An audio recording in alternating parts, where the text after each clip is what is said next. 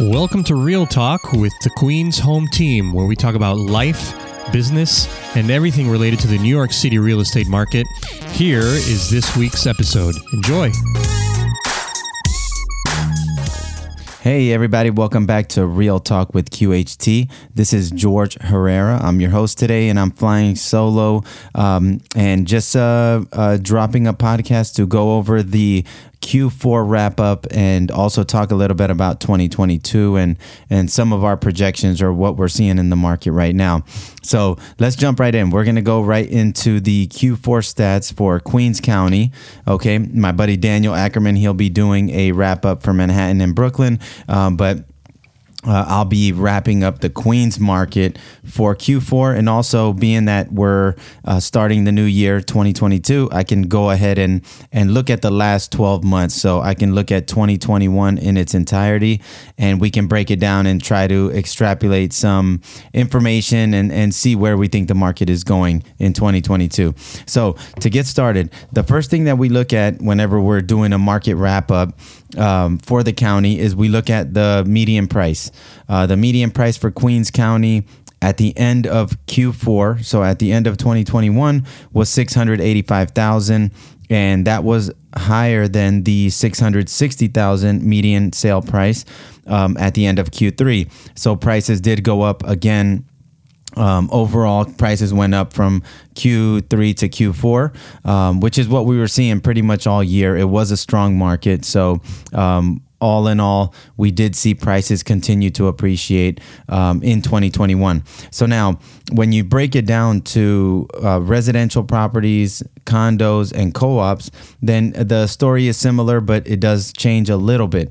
So overall, the median price from Q4 to Q3 was up $685 to from $660, and then over the last 12 months, overall, all of Queens County, the median price. Well, Q3 versus Q4 2021 versus Q4 of 2020, the median price was up 5.4%. Okay, and that's pretty standard. Now, for when you break it down to residential condo co-op, residential single and multifamily homes, the median sale price was up 11% quarter over quarter. So Q4 2021 compared to Q4 of 2020, the median price for a residential home was up 11%. And then condos, the median price was up 9%, and co-op median prices were up 2%. So the most modest increase was in the co-op, in co-ops, and then it was higher in condo, 9%, and 11 for residential, which is also goes hand in hand with what we were seeing a lot of last year.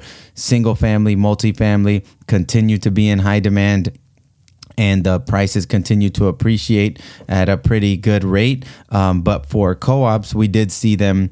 There's some areas where the median price, we were seeing prices actually lower, some areas where they were flat, and then even when the neighborhoods and the areas where they were up, they were up very slightly. Okay, so that's for the closed median sale price for quarter four, so Q4 of 2021.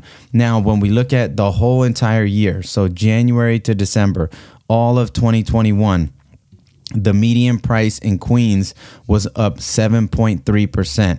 And that's a healthy appreciation rate. I mean, we've had in our peak years when the market was really crazy and prices were going up significantly every year. We've had years where the entire year was up double digits, and we're at 7.3%. So it's still quite significant overall for the whole county, but it's more modest than what we've seen in the past. So 7.3% increase for the whole year. That's 2021 versus 2020. And when you break it down by property type, then you get a little more insight here. So residential, single, and multifamily homes, the median sale price for all of 2021 compared to 2020 was up 10.5%, so about 11% increase. And then for condos, the prices, the median price was up 7.2%. For co-ops, the median price was up 3.3%. So you can see it kind of goes in line with what we were seeing in Q4 also. The biggest increases we're seeing and that we saw in 2021 were in the residential, single, and multifamily market. And then second was condos. And then lastly would be the co-ops with the most modest increase in their median price. Now, if you look at single and multifamily, if you want to break it down even further from single to the multifamily, we don't have this stat here because the report combines it all together, but I'm pretty sure if you went into the data and if we went into MLS and actually broke it down by single and multi, I'm pretty sure the single family market would have had the bigger increase over the multifamily market, even though they both continue to remain pretty strong. But if you broke it down even further, I'm pretty sure single family market probably saw the biggest increase in 2021 compared to 2020, because that's the area where all throughout last year, the most activity, the most demand we were seeing is in a lot of single family homes and in all types of neighborhoods also. All right, so that's for the median price for Queens for 2021. Now, the next thing we look at is closed sales. So these are your transactions. How many homes have been selling? Did more homes sell last year than sold in 2020? And also for Q4, how was Q4 compared to Q4 of 2020? So when we look at Q4 for 2021, the home sales actually dipped a little bit. So they went down from about 3,004 homes in Q3 to 2,872 homes that sold at the end of Q4. Not a huge difference. And that can be also because it's also the holiday season. So, you know, seasonality can play a factor. But all in all, for most of last year, we were seeing a lot of around the 3,000 or so sales per quarter. And at the end of the year, we ended the year with about 2,900 home sales in Q4. Now, that was up 26.2% compared to Q4 of the previous year. So sales definitely rebounded. And they really popped this year. So closed sales have really been up pretty much all year over year when compared to 2020. 2020 was a pandemic year, so it's kind of a skewed number to compare to. But overall, sales have been up. And even when we look at the closed sales compared to 2019, we still were significantly above, and even throughout the property type. So if you break down in Q4, residential home sales were up 14.4% compared to 2020. And 2020 was higher than 2019, so actually we're even higher of an increase compared to 2019 sales for residential homes. Condo sales were up 86.4% compared to condo sales in 2020, so there was also a big increase there. And then co-op sales were up in Q4 of 2021, they were up 38.5% compared to Q4 of 2020. So overall, you see a big increase in closed sales in Q4 compared to Q4 of 2020. Overall, we're over there. Now, something that we also look at when it comes to closed sales, you want to look at the whole year. That's the good thing about when we do these reports at the beginning of the year, because we get to look at not only Q4, but we also get to look at the whole entire year. So the full 12 months, which gives you a really nice gauge of what's happening in the market, because it takes into account all of the seasonality when you look at the whole 12 months. So for all of 2021, closed home sales were up 64.9%. So sales were actually up about 65% in 2021. That's a very significant increase. So people were definitely buying. There was obviously pent-up demand that probably carried over from 2020, but interest rates were extremely low. The property's inventory was holding pretty steady, and it looks like buyers were just motivated. Buyers were motivated to buy properties. So in Queens, at least, we had a healthy demand last year, and you can see it in the numbers here. 65% increase in the whole year of 2021 compared to 2020. When you break it down by property type, single and multifamily home sales were up 55% for the year. Condo sales were up 104% for the year, and co-op sales were up 75.2% for the year. So again, across the board, pretty clear here that the demand for homes and apartments in Queens was very strong last year, and properties were definitely selling at a higher rate than at a higher pace than they did in 2020. And even when we look at 2019, we also outpaced those figures. So overall, 2021 was up in terms of median prices and also up in terms of transactions. So there were more transactions in 2021. Now, the other thing we look at, right, to get an idea of what's happening is pending sales. So pending sales are when properties go into contract. So that means that they were recently on the market, they found a buyer, and or the buyer found a property, and now they're waiting to close. So these transactions have not closed yet, but it gives us an idea of more recently what the market has been looking like and what the demand looks like on a more recent scale. Because when you look at closed sales, by the time they close, it's already a lagging indicator because those deals went into contract months before they actually close. So when we look at pending sales, we're looking at Q4 of 2021, and we had 3,050 pending sales at the end of the year. Compare that to Q3 of 2021, of last year, and when we had 3,085 pending sales. You can see that it's pretty flat. It went down a little bit, but overall, pretty flat. And that stayed pretty consistent throughout the whole year. When compared to 2020, though, Q4 of 2021, pending sales were up 21.2%. So pending sales were up over Q4 of 2020 by a pretty significant amount. And again, that just goes right in line with what we're seeing with the increase in demand that we saw in 2021. When you break it down by property type, residential, single, and multifamily pending sales in Q4 were up 8.6%.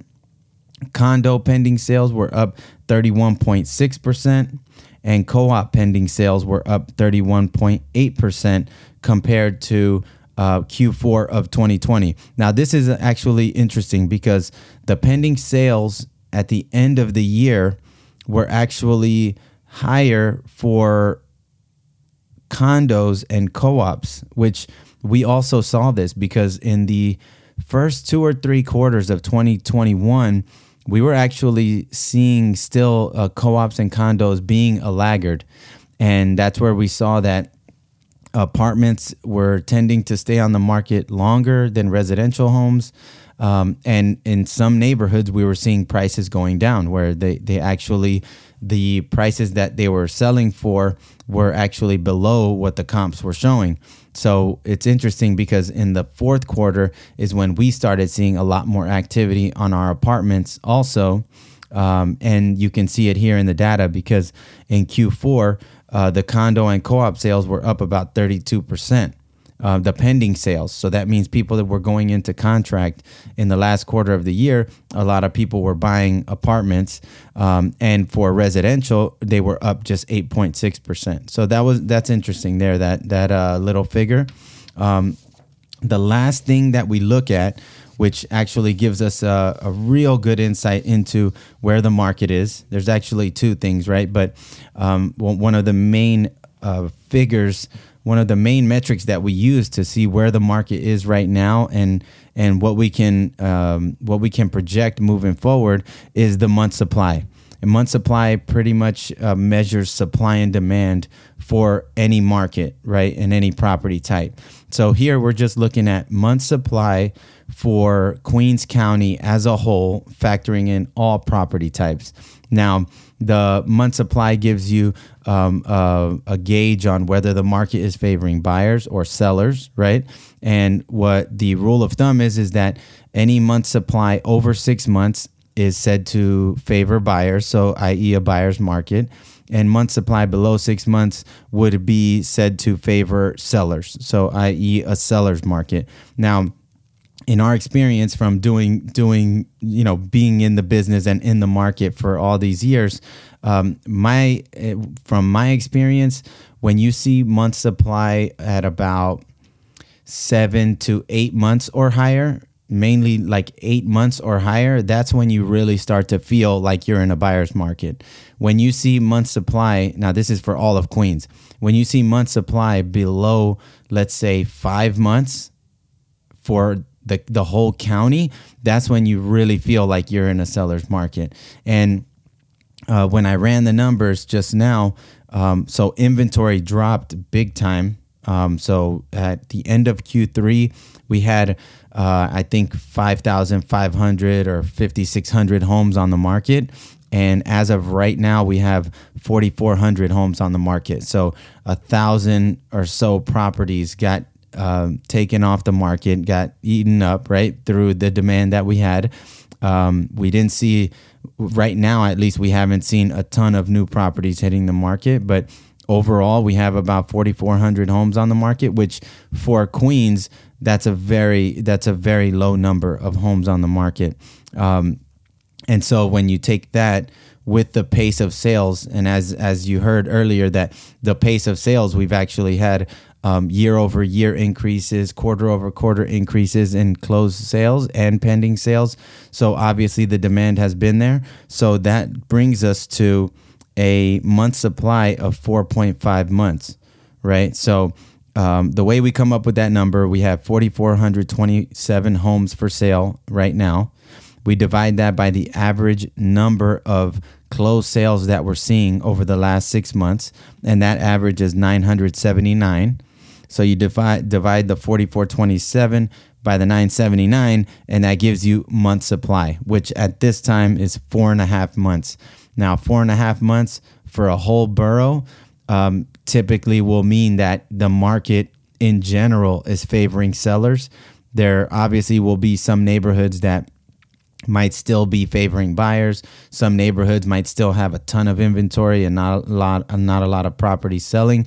But overall, when you have 4.5 month supply in the whole county, that pretty much tells you that right now you're looking at a market that is lacking inventory, but demand is still high. So right now, demand seems to be outweighing the inventory, but how that changes in 2022, we'll have to see, because one thing that we do know is that the Fed has already announced 3 rate hikes, okay, for the year.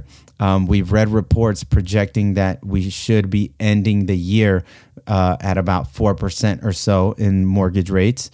And even just talking to some of the mortgage lenders that we know in our network at the beginning of this year, we've already heard that the rates already spiked up. Okay, and the 10-year Treasury is at 1.77% or so.